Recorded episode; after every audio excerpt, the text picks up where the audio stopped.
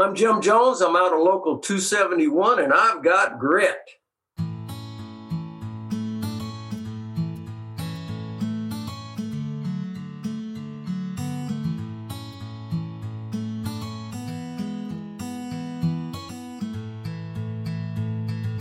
Welcome to Carpenter Stories.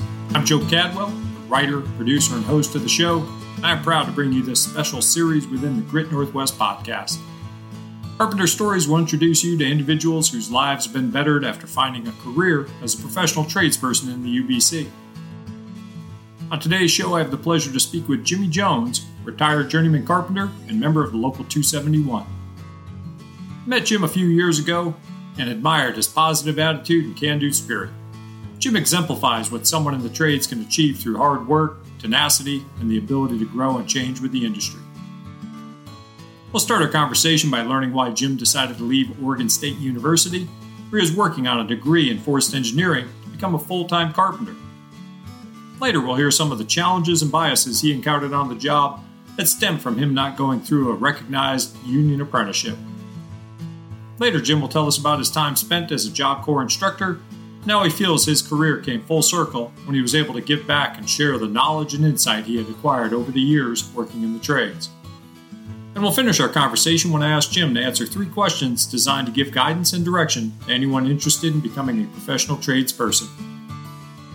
This is a great episode full of humor and stories that you won't want to miss, so sit back and enjoy Jimmy Jones' Carpenter Story.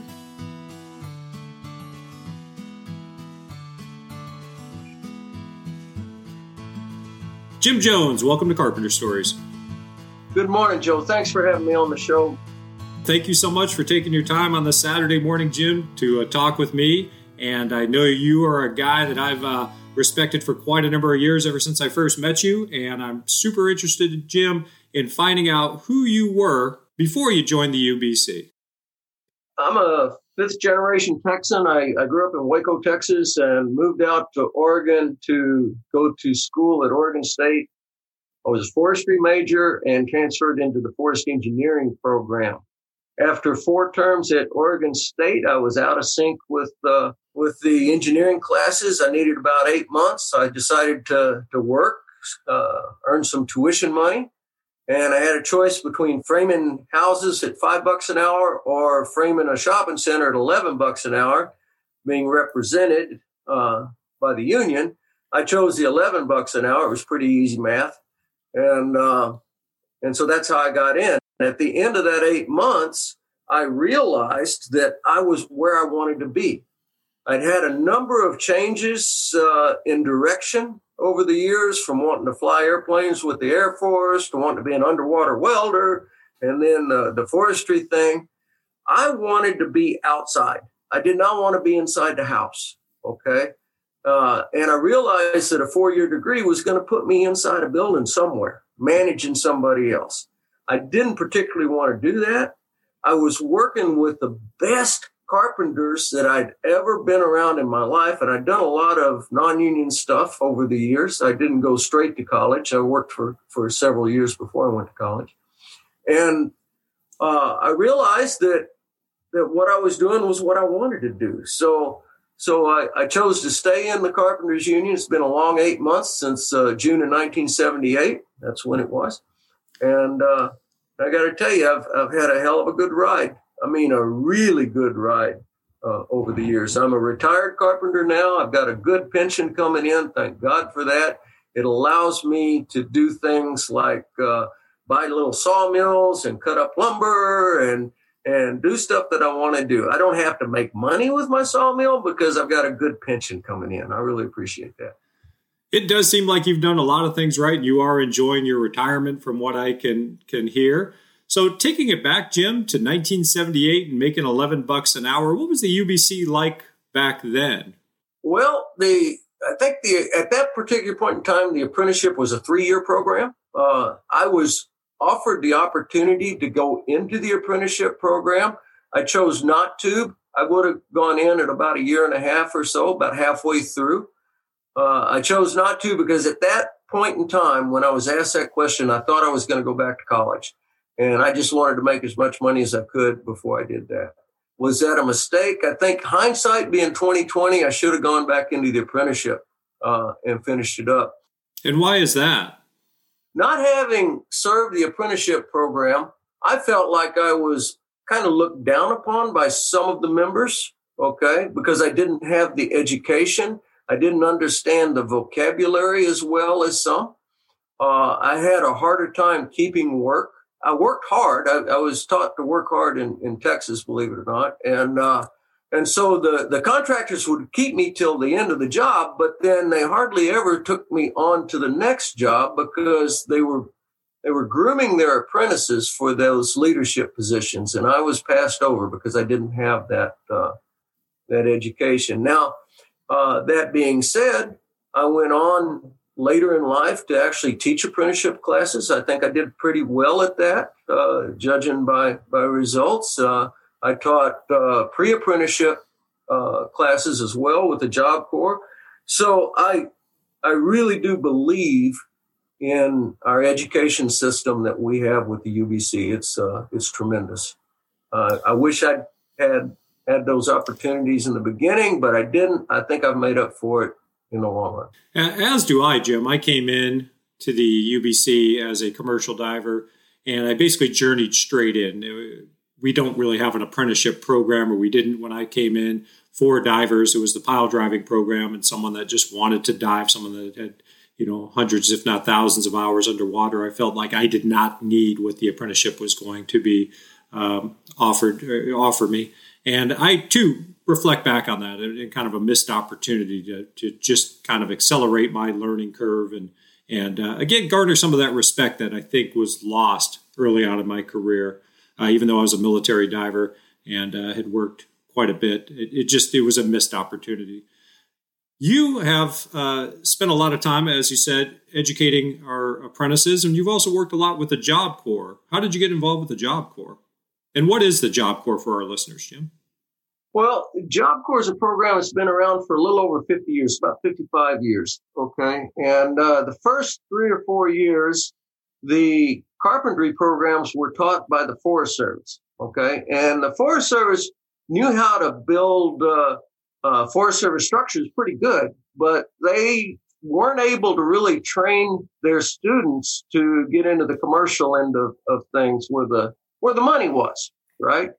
And so about three or four years into the Job Corps history, uh, the UBC was contracted to provide a program of instruction to the Department of Labor, right, who ran the Job Corps programs. The Carpenters Union provided instructors and tools and stuff like that. They were reimbursed by the Department of Labor. Uh, it provided opportunities for our members to become those instructors on those Job Corps uh, centers, draw pretty good wages, foreman's wages, right? And uh, you you got uh, 2,080 hours a year, and it was it was just a wonderful job, uh, wonderful job. So UBC journey level carpenters are teaching the Job Corps students carpentry skills, and who are the students that that come into Job Corps? They're described as uh, our nation's disadvantaged youth. Disadvantaged youth. That's exactly right. Okay.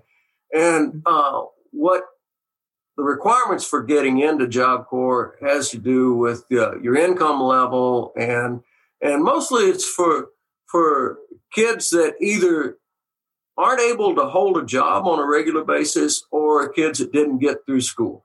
Okay. Uh, age requirements are 16 to 24. If you get in at, at 24, you've got two years. So we've had students as old as 26 in the program uh, and as young as 16. So that, there's uh, there's some issues there, actually. and, and how did you handle those issues? I mean, working with with 16 year olds, teaching them the skills of professional carpentry, and you must have uh, experienced a lot of um, uh, you know challenging attitudes uh, during your years. And how did how did you put your particular skill set to use, Jim, to help them see the light of the trades? Well, I, I got to tell you, Joe, the the students in Job Corps are individuals, and, and they're all different. Okay. And uh, some are coming right off the streets, have had uh, very little supervision in their life. Uh, they left home when they were real young, 12, 13, 14 years old. And so they have issues leaving the street, on the street, right?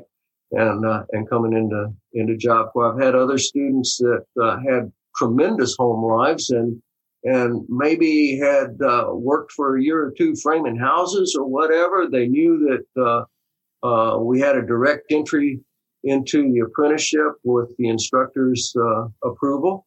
And uh, so they, they just wanted to get into the carpenters union. And at that particular point in time, maybe we were closed or, you know, there was, wasn't a lot of work or whatever. And, and so it was an avenue for them to get into, into the union. And that's, that's what they were doing. Every, every student was different. And, uh, uh, some came, came to Job Corps with, uh, all different biases towards, towards other cultures right? Uh, we had uh, issues with uh, uh, racial tension and stuff like that. I don't know. I think just just holding the students accountable and uh, and being flexible enough to understand that sometimes you you've got to be tough and sometimes you got to be understanding. I think it maybe is a lot like parenting, you know. Uh, anyway, I enjoyed it. 12 and a half years. It was wonderful. And which location did you work at, Jim? I was at Angell Job Corps on the Central Oregon coast. Uh, I believe it's the, the finest place to work in the program. Yeah, it, it sounds nice. Out of all those students over the years, the 12 and a half years you worked as a Job Corps instructor, is anyone a particular success story or someone that you thought, man, this person's not going to make it, and then they just surprised the heck out of you and, and turn their, uh, their life around? Yes, uh, we've had a number of of successes.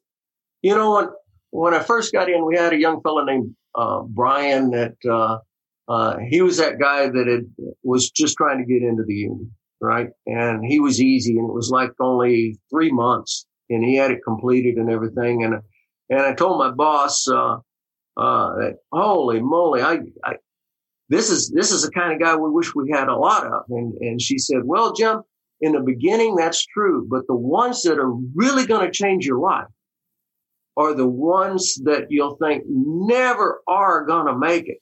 You know, they're struggling against too much, too many obstacles. But then they turn it around, the light bulb clicks on, and you realize that you might have saved somebody's life, right? You kept them out of the system. You put them into a career path that uh, uh, they never would have been able to access without our program. That those those are the successes that and and there's been several of them, and I can talk about those if you want.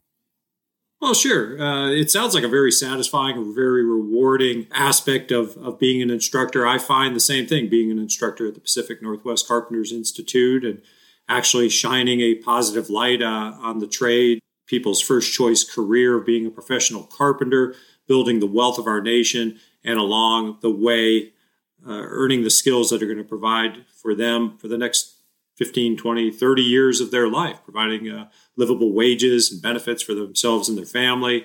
Uh, these members, you know, can really turn their lives around when they have the structure that an organized labor union provides, whether it's the carpenters or the plumbers, electricians, iron workers, as long as there's some structure there. And, then, and, and again, very importantly, the representation, so that when contractors should want to, to cut corners or cheat uh, the workers of wages, we have that ability to call in our representation to, to make sure things get taken care of and we don't get taken advantage of. So, yeah, what's uh, what's one story out of out of many hundreds, if not thousands, stories that you you know who is in particular just sticking out in your mind that you'd like to talk about? There was one young fella. Uh, well, I don't know if I should use his name, but anyways, uh, a young fella out of Seattle I mean, he was the class clown and he got in so much trouble on that center. You would not believe how much trouble he got into. He was always getting wrote up for something. Yeah, usually upstairs in the residential area or, or maybe in education. He did okay most of the time down with us, but I had to be on his tail pretty hard. I, at, at that point in time, I was taking students to the regional council meetings, right? Uh, and I was actually one of the first Job. I was the first Job Corps instructor who did do that because it was a little bit risky. but I decided that the potential for them getting something out of going to the meetings was, was tremendous as well. So the staff, Job Corps staff said, why are you taking Brown? He's a goof off. He's, he's a knucklehead. You know, you shouldn't be rewarding him for this stuff. I said, well, yeah, but he does good down in the trade. Right. And I'm taking him by golly. Uh, okay. Right. Well, we got up there. It was in Seattle and, and, uh, I was a little bit worried about Brown taking off, you know, because he's from Seattle, inner city, but he, he got it. He listened to what was going on and he realized that we were more than just a labor broker. We were an organization that took care of each other because of what, what he heard at those regional council, at the regional council meeting. Uh, and so we got him back and he said, Oh, Jimmy, I got to get into the union, got to get into the union, got to get into the union. So I, we got him in, right? And, and he did good. Uh, the first job that he was, I called him up about a week after, after he started his first job. I said, Brown, how you doing? Right? He said, well, I'm doing okay. I said, you're still working. He said, oh yeah. And, uh, he says, yeah, but, but I, I, I missed, uh, work the first couple of days, right? Uh, uh, he says, I got sick and, and missed work. I said, well, how are you still working then? Because most of the time you get cut loose, right? You know, he said, but I did what, what you told me to do, Jimmy. I went to the job site, even though I was sick. And I went up to the superintendent a half an hour before start. And I said, I'll be here for you if you need me here. But, and then I vomited in his office. he told me to go home. we'll see you on Thursday when you get better. Yeah, yeah, yeah, yeah, yeah. Oh so man. Anyway, they they appreciated his uh, his desire to to be on the job, his uh, his willingness to overcome the the adversity of being ill and that kind of stuff. And uh, and he did well. He did well. Yeah. It uh, I, again, I can see your uh, persona and just being so effectual and relating to uh, to people of any age, and uh, being able to drive home some pretty important uh, messages about you know leadership and accountability and, and professionalism. I also know you're you're a pretty tough guy, and I heard a story recently about just how tough Jim Jones could be. And I was hoping you could share the uh, the hayloft story for the listeners, if you would. well, that's a little bit embarrassing, Joe, but I will because uh, I'm not afraid of embarrassment. Uh, I've taught over 50 OSHA 10 classes over the years, right? And uh, facilitate OSHA 10 right now. As we speak, we have a, a pre-employment safety awareness class where I I uh, help out with the OSHA 10 stuff. And so for me to fall out of the loft that I built 30 years ago, okay, I built this barn and, and I took a tumble out of, out of the loft and I fell nine feet. I was jerking on a hay bale that I shouldn't have been jerking on and trying to launch it over the side. The hay hook came loose. I flew over the edge, fell down across the water trough and, uh, broke three ribs and uh, tore an artery loose a little bit. Okay, and and uh, had some internal bleeding going on, stuff like that. Of course, I didn't know that at the time. My adrenaline was up, and I felt pretty good. So I finished out uh, feeding the mules and climbed back up into the loft. You know, after I pulled my head out of the water because my head was down in the bottom of the water trough. Had to find the damn hay hooks, and they were in the bottom of the water trough, right? uh, anyway, went went up, finished feeding, and then uh, then I I went up to the house, changed clothes, uh, uh, shaved, and, and brushed my teeth because I thought I might need to go to the the doctor maybe later on. Uh, drove. Well, I realized my cell phone was smashed. Uh, that's what actually probably what might have saved me was my cell phone because it distributed the force over three ribs instead of one. Oof. Right, and so I didn't poke a rib through a lung. That was a good thing. And, uh, and so anyway, I, I, I, knew I needed a cell phone, so I decided to drive to Salem because the uh, AT&T store was, this was Sunday evening. It was going to be open till 7. I could get there just in time. Uh, so I drove the, the half hour from Dallas to Salem and bought a phone and then uh, was driving back to Dallas, got pretty lightheaded, had to pull over. uh, managed to get a hold of my wife. She convinced me to go to my daughter's house. She's a nurse at Samaritan uh, in Corvallis, and and she, when I got to her house, she said, "You're going to the hospital right now." So the hospital was pretty. It, West Valley Hospital in Dallas was just three doors away. So I was walking over there. She met me at the street with a wheelchair, and uh, from there I got shipped back to Salem to their their first class trauma unit. There's only two in the state, so that they could deal with my uh, arterial bleed. But anyway, holy smokes! Yeah, you uh, you definitely got kicked hard, not by the mule, but at least by the uh, the, the food for the mule. It sounds like, and lucky didn't dr- drown in that uh, water trough. I actually had uh, had questions myself as my face was on the bottom of the water trough as to how I was going to get out of that. But I wiggled my hips enough that. Uh, well, I'm glad you made it out of the water trough. That's for sure. Uh, yeah. Be a boring conversation not to have you here right now. so, so Jim, I'm going to finish up our conversation with three questions I'd like to ask everyone that comes on to the Carpenter Stories podcast. And uh, the first one is during your career in the UBC, what do you think the biggest challenge you had to face was? I think the biggest challenge, uh, especially in the beginning, was to learn to become more of a team player. Uh, I I was pretty good at working by myself. It was hard becoming that that team player originally. Uh, uh that that skill developed as as uh, as I went forward. Uh, overcoming the the stigma of having bought my card instead of going through the apprenticeship was tough.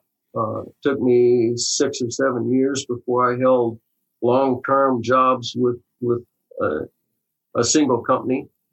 Right, uh, I bounced around a lot. It wasn't uh, it wasn't surprising if I got five or six jobs a year for different outfits. You know, in the beginning, it was a, it was a struggle, but uh, but but I kept working. Yeah, that tenacity, and you just uh, finally push through and gain the knowledge and, and uh, the respect on the job site. Next question. Your biggest success. I know we talked about your students' biggest success, and, and overall in the arc of your career with the UBC, what do you think your personal biggest success is? When I got into training, is when I think I really blossomed. I think that that that was the career that that I that I needed to be in.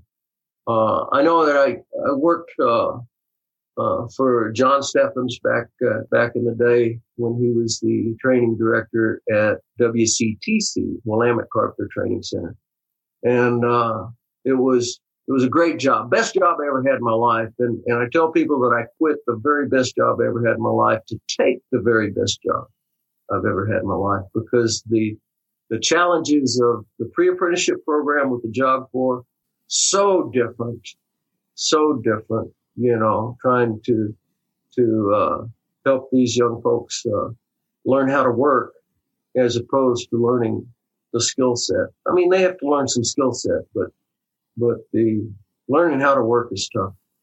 It is. That sounds like a pretty good definition of success. And I know you are retired, as we talked about, but you are still taking advantage of the 480, which means you can uh, continue to affect other people's lives up to 480 hours a year, and I'm sure more on your own time.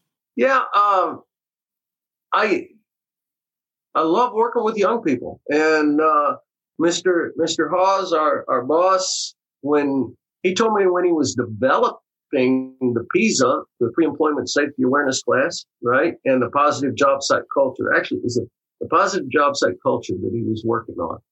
And, uh, we were talking at a regional council meeting, I think, and, uh, he said, you know, you're the guy that I want to teach positive job site culture. Uh, I said, well, I'll let you know when I'm available. I became available and, and then we went from there. Oh, there you go. And the final question, Jim words of advice. Someone listening to this podcast right now, uh, they themselves, or maybe they know someone who's interested in a career as a professional carpenter, what word of advice would you give to that person? Well, never quit. Never give up. You're going to run into obstacles, uh, and uh, whether it's uh, relationship obstacles on the job site, uh, uh, every relationship that we have is based, uh, if it's going to be a good relationship, it's going to be based on trust and respect. Always treat your, your fellow workers or your supervision with that respect and always work to earn trust, whether it's showing up every day or, or taking accountability for mistakes that you make. Uh, earn that trust, develop that that uh, respect level and trust level, and you'll do well. You'll do do excellent. That sounds like some great advice, Jim. Again, thank you so much for taking your time to be on the show. You have a great weekend, sir. And you too as well, Joe. Thank you so much for the opportunity. Well, that wraps up this edition of Grit Northwest. If you like today's show, be sure to hit the subscribe button so you won't miss an episode. Grit Northwest is available on Apple Podcasts, Spotify, Stitcher, or wherever you listen to your favorite podcast. We're also available on the web at buildnw.org forward slash podcast. For up to the minute content, follow Grit Northwest on Twitter. Interested in hearing more programs like this? If so, visit laborradionetwork.org. There you'll find over 80 union and labor specific shows designed to educate and empower you to take charge of your future. As always, thank you so much for listening. Please be sure to share the show with anyone you think may benefit from it. And until next time, this is Joe Cadwell reminding you to work safe, work smart, and stay union strong.